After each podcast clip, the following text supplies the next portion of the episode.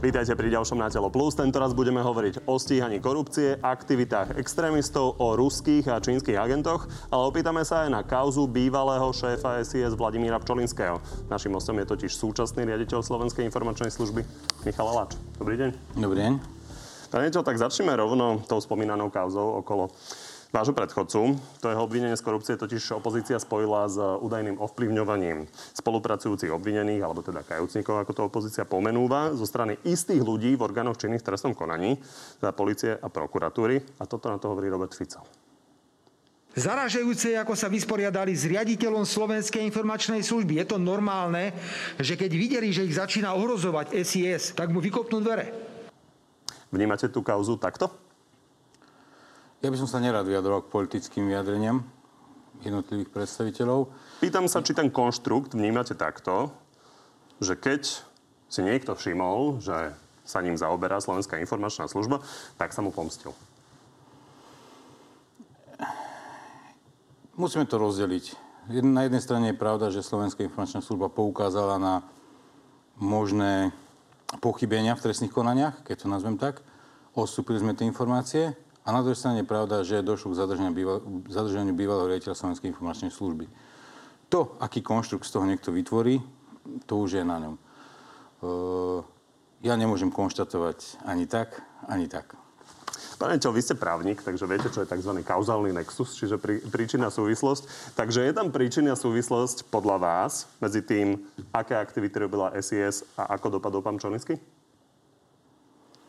Myslím, že to je predmetom prebiehajúceho trestného konania, takže nerad by som sa k tomu ja vyjadroval, aby som nejakým spôsobom neohrozil alebo neovplyvnil priebeh konania. Dobre, potom je ešte iná, možná opačná interpretácia, že to bolo naopak, že to nekalé konanie pána Pčolinského práve spôsobilo záujem o ňoho a následne on bojoval z SIS proti policii.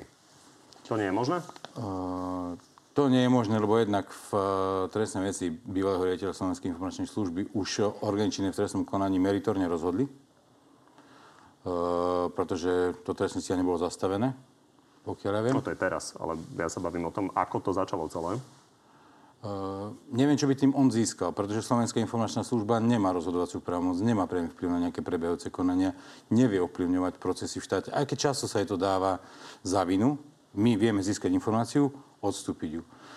Príjemcami tej informácie boli organičné v trestnom konaní a bolo by to kontraproduktívne, keby poukazoval na nejakú činnosť orgánov, ktoré zároveň po ňom idú. Prečo? Keď ich tým môže spochybniť? Uh, Nie je dobré po... spochybniť toho, kto poukazuje na vašu trestnú činnosť? Povedzme, že adresáti tej informácie by v tom prípade museli byť asi iní. Takže odmietate to? Áno. Taká sa, sa skončila, ako ste už spomínali, rozhodnutím generálnej prokuratúry. Takže o vine či nevine vlastne súd už nerozhodne. Podľa vás pán Pčolinský je nevinný? Áno. Poďme na ďalšie veci, ktoré nasledovali a ktorom ste už boli vlastne priamo vy. V máji ste u vás v SIS hostili najvyšších ústavných činiteľov, čo teda vyvolalo veľké, uh, veľký, veľkú vlnu záujmu, aby ste podľa pána Fica, teda v rozpore s pravidlami, informovali o tom, čo sa deje. Baviť sa o živých veciach. Je to hrubé porušenie princípu nezávislosti vyšetrovania? Nemá pravdu? Nemá pravdu. Predmetom diskusie na tom stretnutí neboli živé veci. Neboli tam živé kauzy, bolo tam poukázané na určitý závodový prvok, ktorý Slovenská informačná služba zmonitorovala a o tom informoval zákonných príjemcov. Následne bolo zvolané uh, toto, nazvime to pracovné stretnutie, kde zákonní príjemcovia chceli prediskutovať tú informáciu. Pane je mi jasné, že nám tu asi neporozprávate kompletne obsah toho stretnutia, ale na druhej strane, ako sa dá bez diskusie o živých veciach vo všeobecnosti porozprávať nejaký problém? Že niekto niekomu niečo povedal a niečo urobil? Uh... To bol obsah, na ktorý prišla prezidentka a premiér do SIS? Tá správa, ktorú sme zaslali, tým príjemcom, keď to tak poviem, mala štandardnú štruktúru, opísal sa tam určitý modus operandi, nejakým spôsobom sa tam nevstupovalo do živých vecí, pretože Slovenská informačná služba nemá prístup do živých vecí. My sme vykonali spravodajskú činnosť, e, to sme zanalizovali a poslali zákonným príjemcom niečo, čo sa nám podarilo zistiť. Ale my nevidíme jednotlivé procesné úkony. Dobre, Robert Fico napríklad konštatuje, ano? že sa tam bavili o tom, ako zabrániť tomu, aby sa na verejnosť dostali informácie, že niektoré vážne trestné veci, ktoré dnes ovplyvňujú verejnú mienku, boli hrubo manipulované. To vôbec nie je pravda, nemôžem takto interpretovať. Bolo to regulárne pracovné stretnutie, kde zákonní príjemcovia chceli prediskutovať nejakú informáciu, ktorú dostali od Slovenskej informačnej služby. Je to bežné. Ja pri, pri každej spravodajskej informácii čakám, že môže mať zákonný príjemca doplňujúce otázky. A toto bol ten prípad. Na toto nadvezuje, kto to vlastne celé spôsobil, že sa to stalo, lebo premiér to zvolával. Otázne ano. je, že či ste ho vy nevylákali vlastne na takéto stretnutie na základe informácií, ktoré ste poskytli a ktoré teda asi predpokladám, že považoval za vážne, keď sa rozhodol niečo také zvolať. Takže čo hovoríte na interpretáciu, že ste premiéra a prezidentku vylákali do Sisky? Myslím si, že troch najvyšších ústavných činiteľov nemôže rejiteľ služby niekde vylákať. Čiže toto tvrdenie absolútne nie je pravdivé. Uh, oni medzi sebou komunikovali, na záver dospeli k, záver, dospeli k záveru, že je potrebné vec prediskutovať v takomto formáte. Ja som tomu vyhovel, zvolalo sa stretnutie a to je všetko, čo k tomu povedať. Neboli ste iniciátorom? Nie. Udialo sa ešte takéto ďalšie stretnutie? Nemôžem konkretizovať svoje pracovné stretnutia. Toto bolo neštandardné v tom, že sa nejakým spôsobom medializovalo. Uh, ale s veľmi podobnou platformou účastníkov sa napríklad stretol v rámci Bezpečnostnej rady. Takže...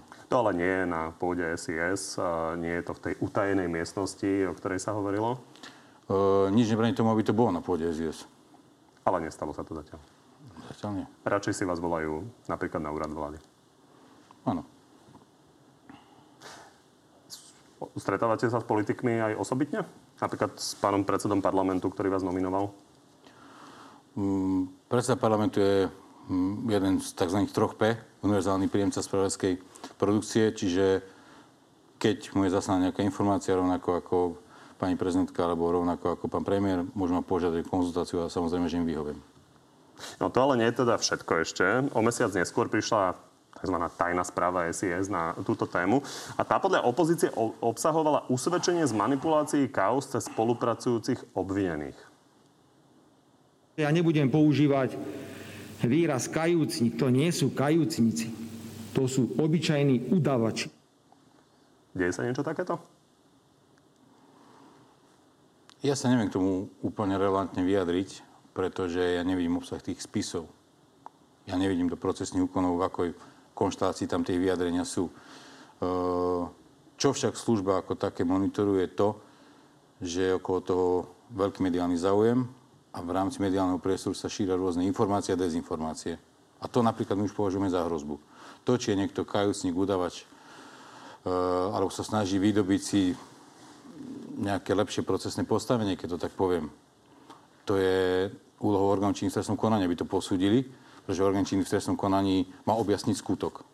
On má získať informácie o tom, či sa skutok stal, kto ho spáchal, má získať informácie v prospech a neprospech obvineného. A majú to vyhodnotiť. A ja neviem teraz konštatovať bez znalosti trestnej veci, či ide o udávača, kajúcnika, ale na základe medializovaných informácií sa možno domnievať, že tie osoby niektoré sa snažili si vydobiť lepšie procesné postavenie. Výhodnejšie pre nich. Pretože... To si trochu vysvetlíte.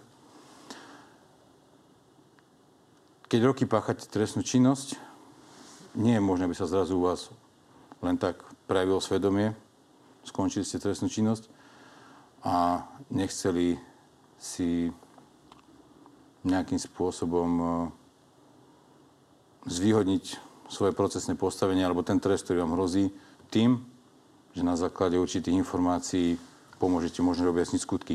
Čiže to teraz hovoríte o tých vysokých predstaviteľoch, ktorí sú, sní, e, ktorí sú e, stíhaní. O koľkých hovoríme? Hovoríme o jednom, o desiatich? To by som nerad konkretizoval.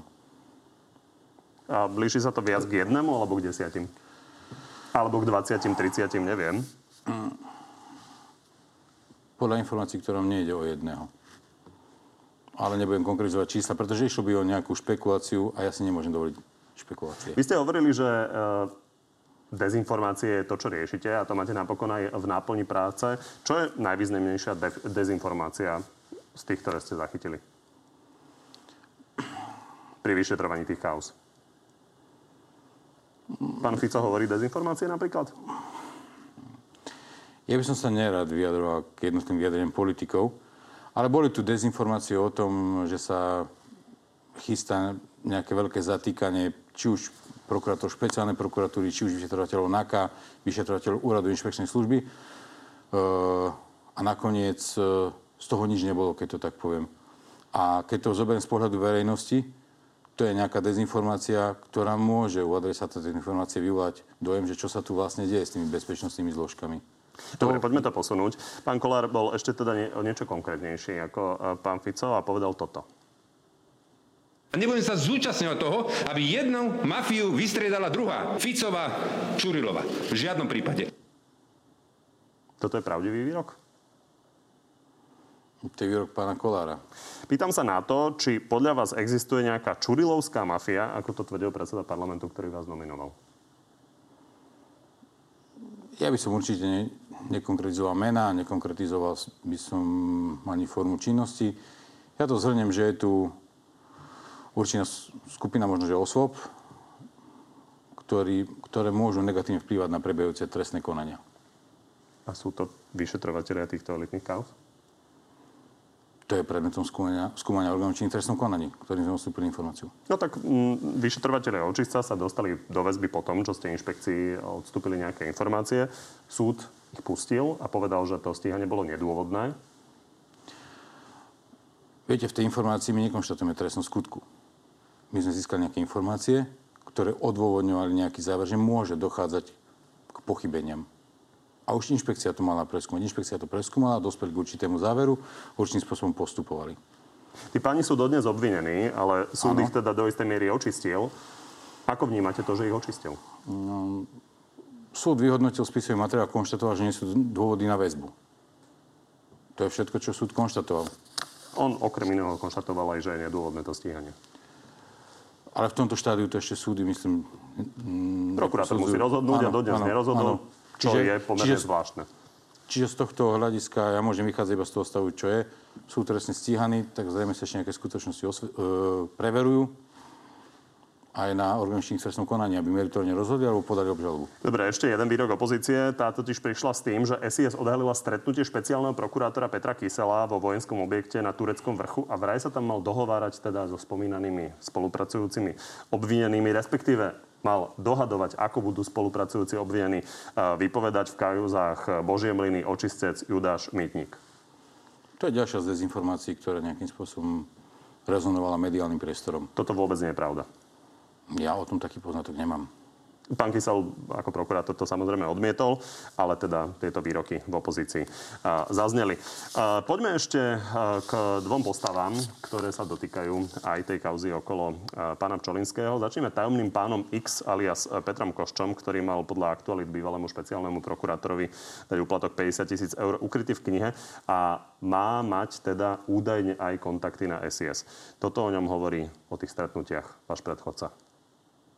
Bolo to zhruba tak intenzívnejšie od roku 2015. Prečo? Pretože mal informácie, ktoré boli zaujímavé a uvažoval zaujímavým spôsobom. Pracuje tento pán pre SIS? Ja sa nemôžem vyjadriť k tomu, či je niekto príslušník alebo nie je. Nemôžem vám povedať meno a nemôžem vám povedať, či je alebo nie je. Takže bohužiaľ, ja som v takom postavení, že existuje zákonná prekážka, aby som sa vyjadril. Neviem, či sa nemýlim, ale mám pocit, že pred eh, pár týždňami ste povedali, že pán Košč ne, nepracoval v SIS. Bolo to v inom kontexte, ale... No dobre, poďme na pána Maka, dôležitá postava v dianí no. okolo Vladimíra Pčolinského. Kedy ten pre, prestal pracovať pre SIS? To sa nemôžem vyjadriť. Lebo keď sa pozrieme na uznesenie Najvyššieho súdu z 29. marca, tak tam vidíme, že pán Čolinský hovoril, že posledný kontakt s ním mal koncom januára 2021, keď mu odovzdal tlačivo skončenia služobného pomeru v SIS. Takže keď mal skončiť, tak tam musel pracovať. Ale kontaktoval sa s ním, ako povedal pán Čolinský. Tak ale ty tušíte, kto pracoval v SIS pred pár mesiacmi. Ja nevolám ani zoznam príslušníkov. Myslím si, že pána Maka by ste si asi všimli, nie? Mm, asi by som si mal všimnúť. Takže nepracoval? Ale tomu sa nevyjadrím. Prečo to pán Čovenský hovoril? Konštatoval to, je to vyjadrenie, to, aký bol status pána Maka, povedzme si, že môže byť tiež predmetom presných konaní. Takže... Poďme na tú vašu aktuálnu správu. Pána Maka ja nepoznám. A pána e, Košča? Ani pána Košča. S pánom Čolinským sa stretávate? Pánom Čolinským ako s bývalým riaditeľom Slovenskej informačnej služby musím byť v kontakte aj skrz to, že došlo k ukončeniu služobného pomeru, musel si vyznúť nejaké osobné veci, ktoré ešte mám v službe. Takže z takýchto formálnych hľadisk áno. Zmluvu ale nemá žiadnu so Slovenskou informačnou službou. Nie. Poďme na tú vašu aktuálnu správu o činnosti SIS. V kapitole o korupcii spomínate najčastejšie polnohospodárske dotácie. No. To je tá najskorumpovanejšia oblasť v štáte?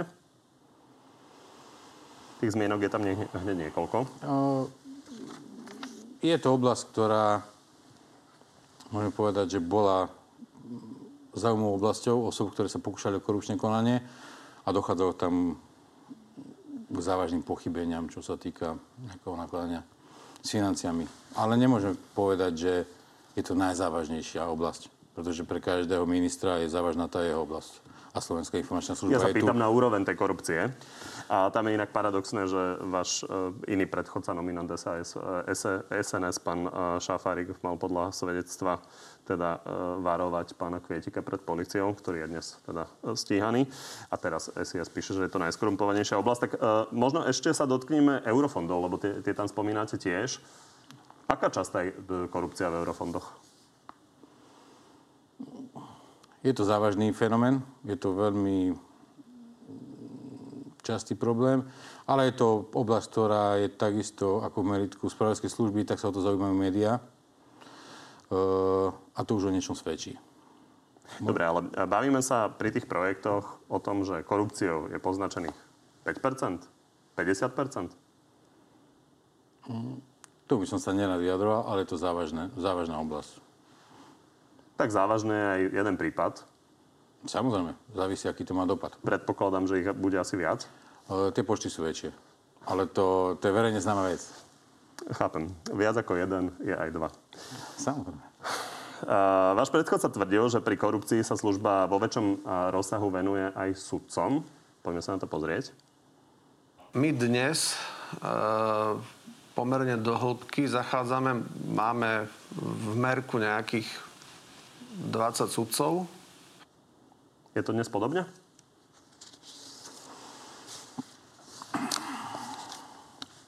Ja sa nebudem vyjadrovať k objektom spravodského zájmu, pretože nemôžem. Uh...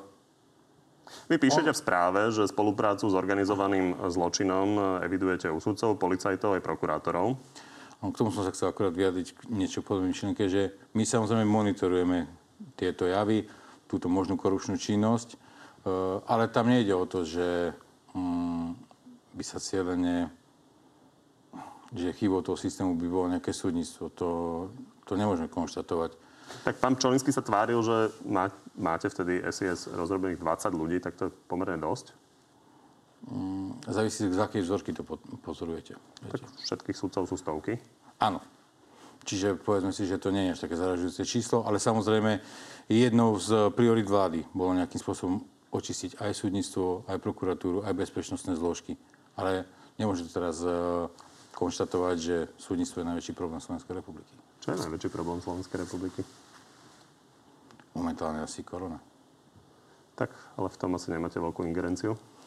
Mm, Slovenská informačná služba plní úlohy aj na tomto úseku, kde informujeme zákonných príjemcov, mm, poskytujeme support, čo sa týka aj nejakých opatrení, ktoré boli prijaté niekde inde. Takže toto nie je... Dobre, ostaneme pri tej korupcii. Hm. Tvrdíte, že väzenskí bachári napríklad poskytovali mobilné telefóny. Áno. Ak sa chcete v slovenskej väznici dostať k mobilnému telefónu, tak sa vám to podarí? Ak ste šikovní a bude tam skorumpovaný príslušník ZVS, tak zrejme je tam tá Pýtam možnosť. sa, koľko inak... tých skorumpovaných je, že či sa vám to podarí v každej väznici. Takto by som to nepovedal, pretože mm, kopa tých príslušníkov je zodpovedný a plne si svedomíte tie svoje úlohy. Koľko to stojí dostať sa k mobilnému telefónu vo väznici? To ja neviem.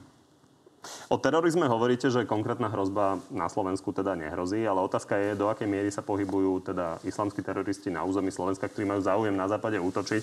Zachytili sme minulý rok ten útok vo Viedni. No.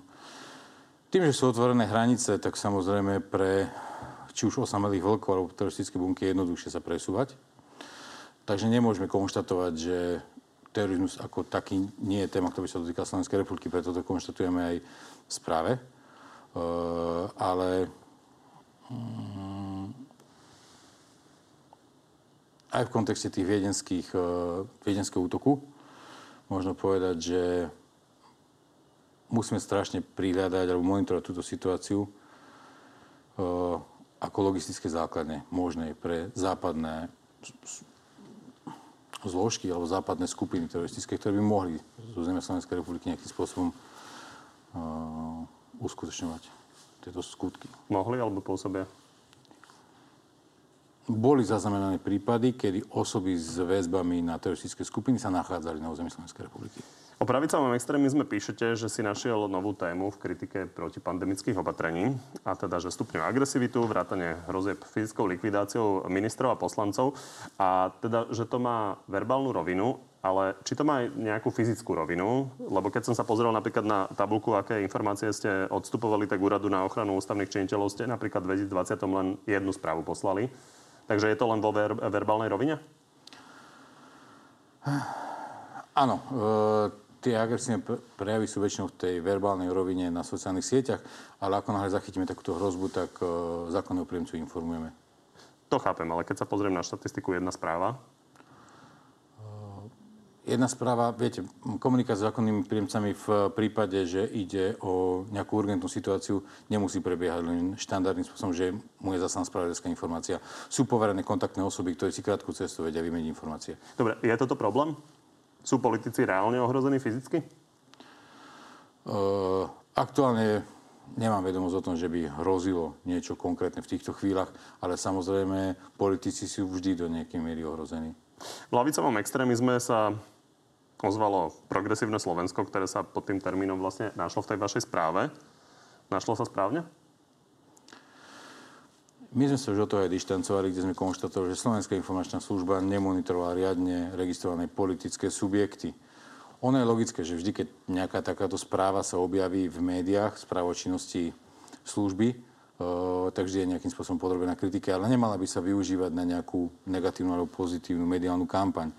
My sme sa vyjadrili jednoznačne, že riadne evidované politické subjekty neboli objektom záujmu a neviem, prečo dospeli k takému záveru. Pane Nečel, tak ja možno tuším, lebo prečím, prečítam vám vašu vlastnú správu. Jednou z najviditeľnejších aktivít lavicovej scény, lavicovo-extremistickej scény, bola snaha o narušovanie verejných predvolebných stretnutí kandidujúcich predstaviteľov pravicovej extremistickej scény vo voľbách do NRSR. To sedí na progresívne Slovensko? Uh, to sedí na politický subjekt, len keď chce, aby to naň sedelo. Pretože Dobre. tam závisí... Hlavní predstavitelia tej lavicovej scény uh-huh. intenzívne sa prezentovali témou ochrany životného prostredia, respektíve klímy, tiež sedí ako je podporou rodovej rovnosti, tiež sedí, nastolovaním e, problematiky legislatívneho zakotvenia reprodukčných práv, tiež sedí.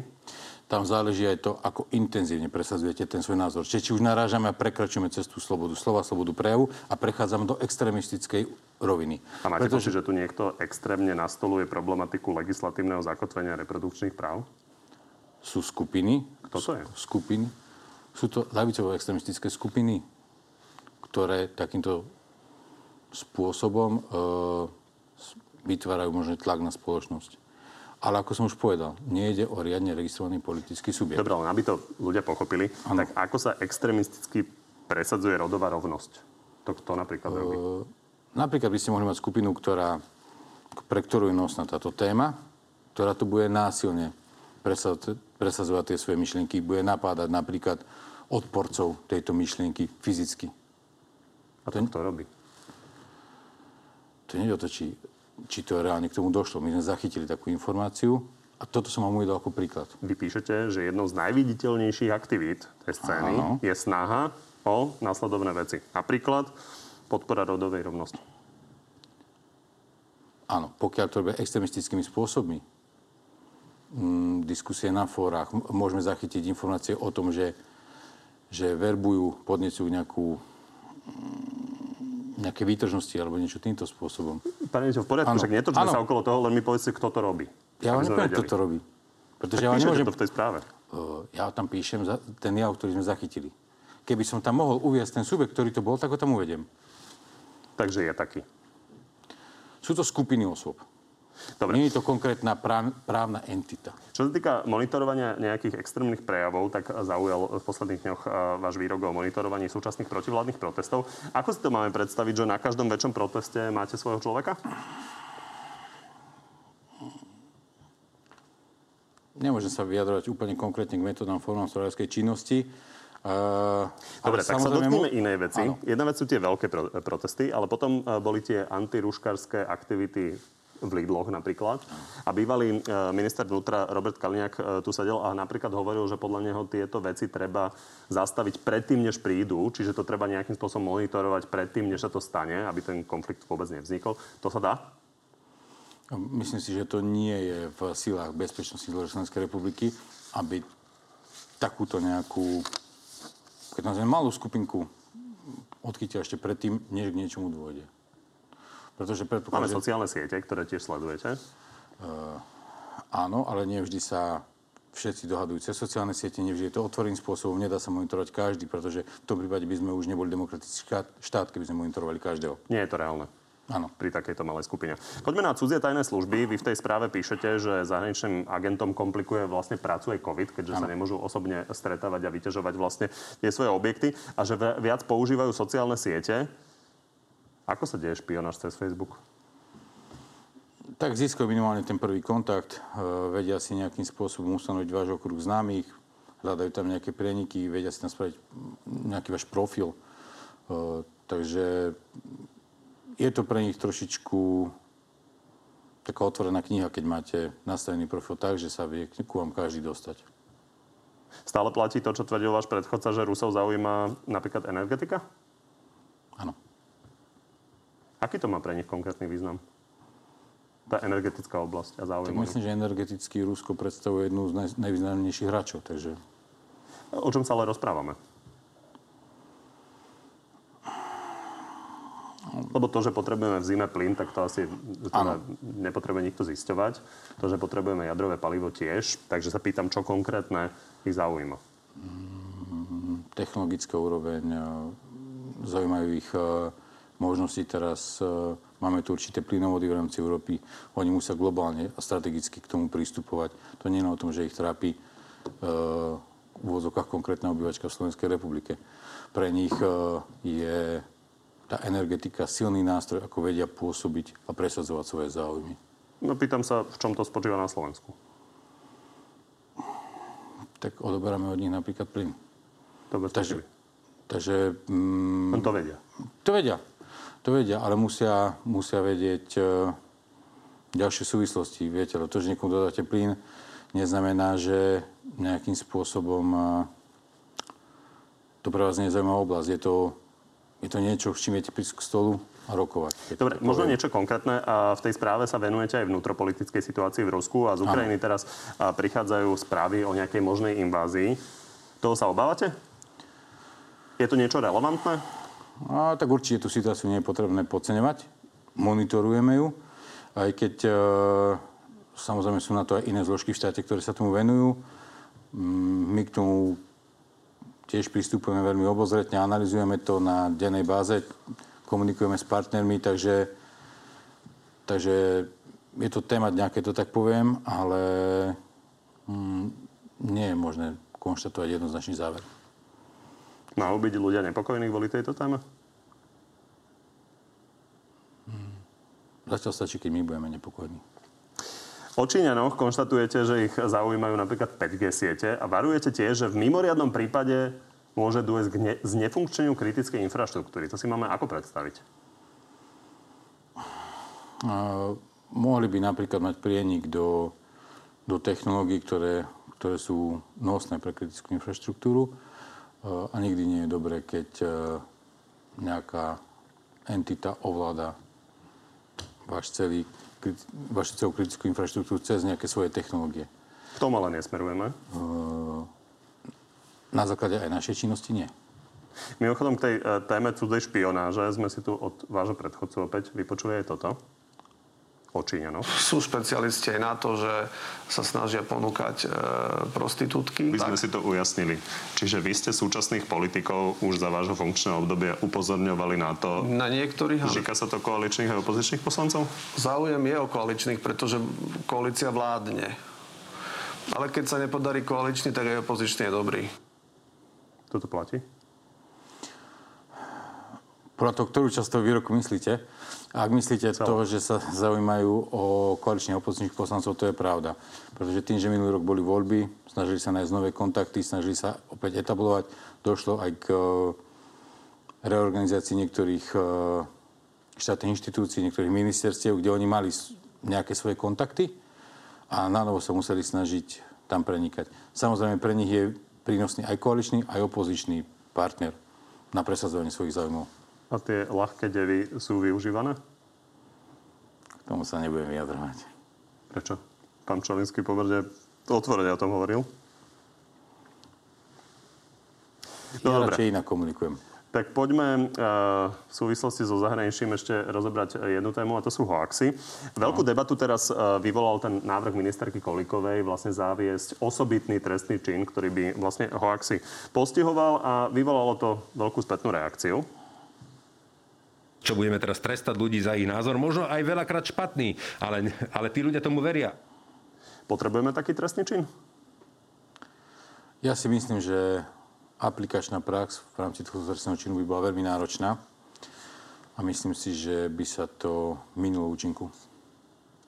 Vy eh, konštatujete, že aktéry, ktorí komunikovali teda tie hoaxy voči slovenskej eh, verejnosti vo všeobecnosti pôsobia autonómne, takže nemáme tu reálne žiadnych jednotlivcov, respektíve médiá, ktoré by boli platené z Ruska? Sú to všetko domáce zdroje?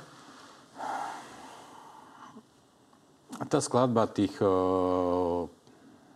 autorov, keď nazvem hoaxov, alebo tých dezinformácií, ja radšej používam ten pojem, e, je rôzna. Samozrejme sú tam rôzne vplyvové prvky. E, niektorí konajú autonómne a preberajú automaticky narratívy. Niektorí ani nevedia, že sú niekým úkolovaní. Na to sa nepýtam, tomu rozumiem, keď si niekto niečo prečíta a posunie to ďalej, tak je to teda legitímna cesta. Otázne je samozrejme obsah, ale tá otázka znie tak, že či tu máme platených trolov, o ktorých sa hovorí. Je takéto niečo reálne? Je. Čiže síce vo všeobecnosti, Vo všeobecnosti- autonómne, vo všeobecnosti ale nie autonómne. absolútne. Uh, viete, to Aký pôsobenie... to má rozsah? Uh, ja sa ešte vrátim trošičku späť, ak dovolíte. To pôsobenie, mm, dajme tomu nejakého predstaviteľa tej cudzej služby, keď to zhrniem, ono nemusí byť na vás priame, že príde za vami a povie vám, že a teraz napíš toto a toto. Ono to tak jednoducho nefunguje. Tie osoby niektoré fungujú naozaj autonómne, že prirodzene preberajú tie niektoré narratívy a niektoré, to, niektoré na základe určitého pôsobenia určitých ľudí to preberajú, ani nevedia prečo. Je im to prirodzené. Ako vy, keď sa pohybujete v nejakej komunite, preberete tú ich retoriku. Takú to nás spôsobí. Či je to jeden, dvaja, traja. Niektorí sú za to platení, niektorí to robia dobrovoľne, niektorí to robia ani nevedia prečo, len im to je prirodzené. Takže sú platení novinári za to, aby Novinári, písali pozor, takéto nie, hoaxy? To nejde, ne, netreba to konštatovať iba na novinárov. Máme tu, máme tu internet, to si každý môže povedať v úvodzovkách názor. A tam vieme monitorovať či už dezinformačné stránky, sú, médi, sú, sú nejaké blogy, sú nejaké rôzne osobné stránky, kde sa zverí nejaká informácia, alebo sú facebookové profily, kde následne potom v tom eh, mediálnom priestore alebo v tom, eh, na tých sociálnych sieťach to už pre, nabere nejaký spád. To chápem. A keď hovoríte, že to niekto platí, tak kto? K tomu sa nebudem vyjadrovať. Poďme na reformu SIS. A viete, čo mimochodom bola najčastejšia divácká otázka? Nie? Že na čo je nám SIS? Aj vzhľadom na jej minulosť, ktorá bola naozaj veľmi problematická, aj na teda pochybnosti a zo súčasnosti. Slovenská informačná služba má stiažené postavenie v tom, že nemá výkonné právomoci a preto jej činnosť nie je vidieť na vonok. My získame informáciu, postupujeme zákonnému príjemcovi a ten príjme reálne opatrenia, ktoré majú dopad na Slovenskú republiku alebo na osoby nachádzajúce na jej území. A Dobre, preto... aby ste mohli konkrétnejšie reagovať, tak poďme sa pozrieť na to, čo hovorí špeciálny prokurátor. Je to predsa len štátna inštitúcia, ale vedel by som si predstaviť oveľa konštruktívnejšiu a ústretovejšiu spoluprácu. Ja sa tej spolupráci absolútne nebránim. E, špeciálny prokurátor je jeden z príjemcov našich informácií, takže tam e, ja nevidím problém. Sme inštitúcia, sme štátny orgán, ktorý má nezávislé postavenie a naprieč celého spektra príjemcov zase informácie. Podľa toho, aké informácie získame a ktorý zákonný príjemca to môže využiť v rámci rozhodovacej činnosti. Keď je to špeciálny prokurátor, je to špeciálny prokurátor. Keď je to minister životného prostredia, je to minister životného prostredia tak špeciálny prokurátor asi má väčšie kontakty so Slovenskou informačnou službou. Uh... Prečo má pocit, že ste neústretoví? To ja neviem. Kedy ste sa naposledy stretli? Stretli sme sa, uh, myslím, niekedy na, uh, pred letom. Tak.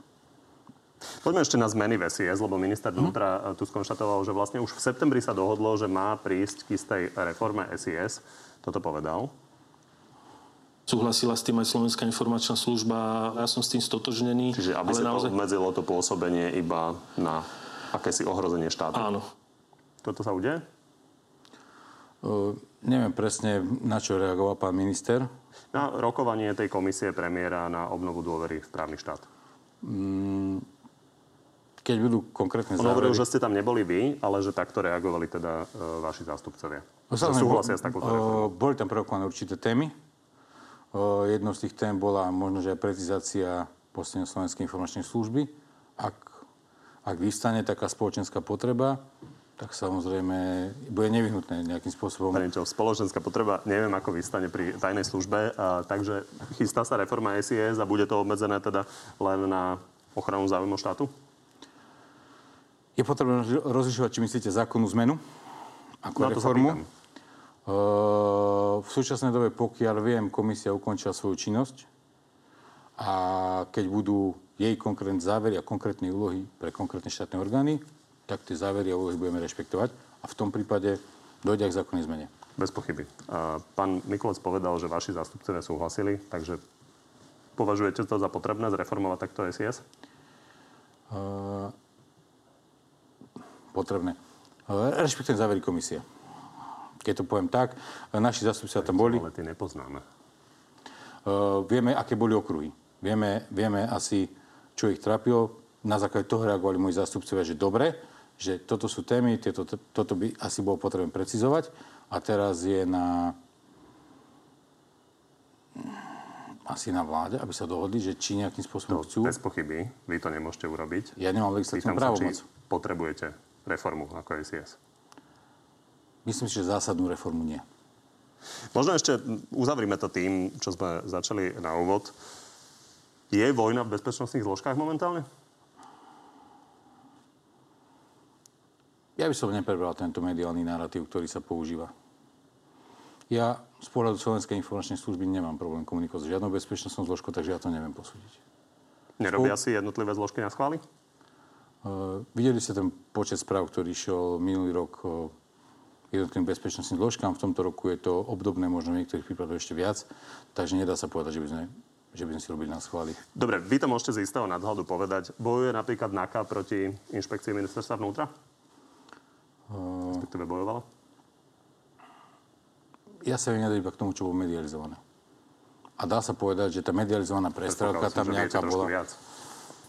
Um, ja si myslím, že nejde o nejaký otvorený boj, pretože zložky nemôžu proti sebe bojovať, najmä keď e, majú jednoznačne nastavené, kto ich riadi, akým systémom sa to má usporiadať. Čiže predpokladám, že keďže je tam hierarchické usporiadané riadenie, dá sa to nejakým spôsobom nastaviť.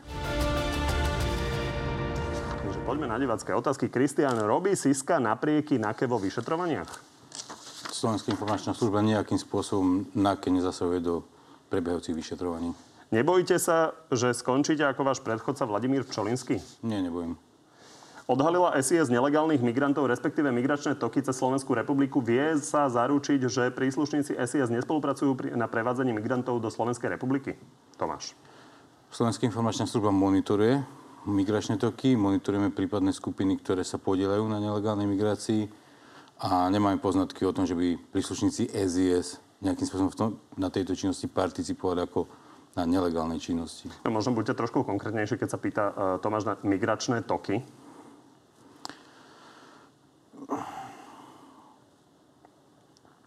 Slovenská informačná služba uh, je bohužiaľ v takom postavení, že nemôže nejakým spôsobom povedať, uh, kaďal tie toky idú. Boli ale... tu úvahy o tom, že či uh, po tom, čo sa deje, na polsko-bieloruských hraniciach, sa nevytvoria nejaké nové trasy cez Ukrajinu a Slovensko. K tomu zatiaľ nedochádza? Zatiaľ sme nezaznamenali zvýšený nápor. Samozrejme pracujeme aj s touto alternatívou. Vyhodnocovali sme situáciu mm, a pozorne to sledujeme. Ladislav, je progresívne Slovensko podľa SIS lavicovo-extremistickou stranou? Nie, Slovenská informačná služba to aj vo vyjadrení na otázky nedementovala, že, že v rámci monitorovania lavicovo-extremistických e, skupín nemonitorovala riadne registrované politické subjekty. Igor, e, riešia aj vojnu v polícii. Kto vysvetlí správu, ktorú čítal Kolár v parlamente? Uh, vojna v polícii, musím najskôr povedať, že je to taký mediálny pojem. Áno, ak sú tam nejaké poviem, osobnostné problémy alebo osobné problémy medzi príslušníkmi, e, do toho sa Slovenská informačná služba nezapája. Tie medializované kauzy, ktoré boli e, v súvislosti s činnosťou či už e, Národnej kriminálnej agentúry alebo inými zložkami policie, to je ich interná záležitosť, tam Slovenská informačná služba nemá dôvod participovať. Michal, využívate príslušníkov SIS, ktorí monitorujú protivládne protesty aj ako provokatérov? Samozrejme, že nie, pretože Slovenská informačná služba má E, chrániť záujmy Slovenskej republiky a monitorovať situáciu, získavať informácie. V prípade takéhoto aktívneho pôsobenia by jednak dochádzalo k porušeniu zákona a jednak by to nemalo pre ochranu záujmu Slovenskej republiky žiadny význam. Na čo je reálne dobrá SIS? Čo sa vďaka nej objasnilo? Keď si pozriete zákon o Slovenskej informačnej službe, je tam popísaná aj vecná pôsobnosť v paragrafe 2 a Slovenská informačná služba, keď to poviem tak zo všeobecnosti, získal informácie o možných ohrozeniach záujmu Slovenskej republiky. Snaží sa chrániť ústavné zriadenie, vnútorný poriadok a bezpečnosť Slovenskej republiky. To tak v krátkosti, keď poviem. Samozrejme je tu precizované v nejakom strategickom zameraní služby, kde služba na základe týchto dokumentov vykonala svoju činnosť, získa informácie, tie analýzuje a odstúpi to zákonným príjemcom. A tí môžu prijať rozhodnutia. Teraz je to ako správnické príručky. Čo sa vďaka nej objasnilo, sa pýta divák. To nemôžem priamo povedať, nemôžem konkretizovať. Keby som to mohol konkretizovať, tak by to mohlo byť súčasťou správy. Ale videli ste, že aj v trestnom konaní v úplnom roku Slovenská informačná služba poslala relatívne veľa informácií. Najväčším privateľom je, myslím, minister vnútra. Policajný 190. A minister vnútra. 170 versus 190 správ. Tak vám ďakujem, že ste prišli do Markizy. Ja ďakujem za pozvanie. Z Telo Plus je to na dnes všetko. Pri ďalšom sa vidíme opäť o týždeň v útorok o 14. na TV novinách alebo si nás nájdete v archíve a na podcastoch. Dovidenia.